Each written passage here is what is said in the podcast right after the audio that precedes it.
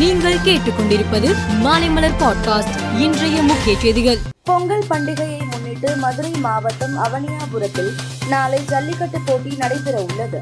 இதில் மதுரை, சிவகங்கை, திண்டுக்கல், தேனி உள்ளிட்ட பல்வேறு மாவட்டங்களைச் சேர்ந்த 400 மாடுபிடி வீரர்கள் களமிறங்குகிறார்கள்.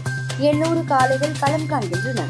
மாடுபிடி வீரர்கள் சுழற்சி அடிப்படையில் ஜல்லிக்கட்டு மைதானத்தில் அனுமதிக்கப்படுவார்கள். ஒரே நாடு ஒரே தேர்தல் தொடர்பாக பொதுமக்கள் மற்றும் அரசியல் கட்சியினர்களிடம் மத்திய அரசு கருத்து கேட்டு வருகிறது.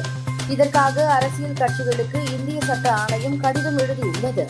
ஆன்லைன் முறையில் 30 நாட்களுக்குள் கருத்துக்களை தெரிவிக்க வேண்டும் என்று தெரிவிக்கப்பட்டு இருந்த நிலையில் ஒரே நாடு ஒரே தேர்தலுக்கு அதிமுக ஆதரவு அளித்துள்ளது. அதிமுக இடைக்கால பொதுச் செயலாளர் என்ற முறையில் எடப்பாடி பழனிசாமி இந்திய சட்ட ஆணையத்திற்கு ஆன்லைன் வழியாக பதில் கடிதம் அனுப்பியுள்ளார். பாஜக பெண்களை அவமானப்படுத்தியதற்காகவும் பெண்களுக்கு பாதுகாப்பு கொடுக்காததற்காகவும் ஜனவரி 27ஆம் தேதி முதல் சென்னையில் இருந்து கன்னியாகுமரி வரை நடைபயணம் மேற்கொள்ள உள்ளதாக நடிகை காயத்ரி ரகுராம் கூறியுள்ளார். யார் வேண்டுமானாலும் தன்னுடன் இந்த நடைப்பயணத்தில் சேரலாம் என்றும் எந்த அச்சுறுத்தலுக்கும் பயப்படவில்லை என்றும் கூறியுள்ளார்.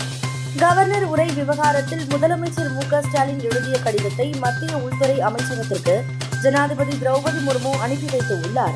மு க ஸ்டாலினின் கடிதத்தின் மீது நடவடிக்கை எடுப்பது தொடர்பாக ஜனாதிபதி தனது குறிப்புடன் அக்கடிதத்தை அனுப்பியுள்ளதாக தகவல் வெளியாகியிருக்கிறது. பஞ்சாப் மாநிலத்தில் ராகுல் காந்தியின் இந்திய ஒற்றுமை நடைப்பயணத்தின் போது ஜலந்தர் தொகுதி காங்கிரஸ் எம்பி சந்தோஷ் சிங் சௌத்ரி மயங்கி விழுந்து உயிரிழந்தார்.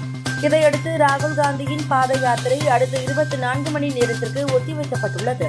நாளை பிற்பகல் ஜலந்தர் அருகே இருந்து நடைபயணம் தொடரும் என்று அறிவிக்கப்பட்டு உள்ளது. அமெரிக்காவின் கலிபோர்னியா மாநிலத்தில் பல்வேறு பகுதிகளில் கடந்த சில நாட்களாக புயல் மழை காரணமாக கடுமையான பாதிப்புகள் ஏற்பட்டு உள்ளன.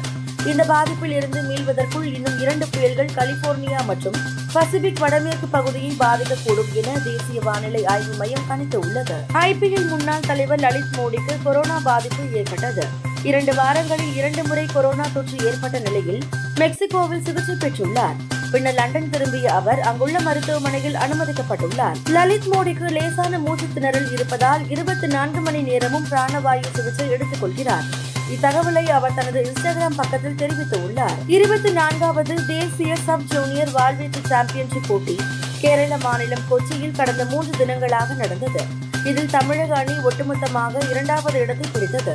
தமிழக அணிக்கு 5 பதக்கம் கிடைத்து உள்ளது. இலங்கைக்கு எதிராக நாளை நடைபெற உள்ள கிரிக்கெட் போட்டியில் விளையாடும் இந்திய அணி வீரர்கள் திருவனந்தபுரத்தில் உள்ள பத்மநாப சுவாமி கோவிலில் இன்று சாமி தரிசனம் செய்தனர்.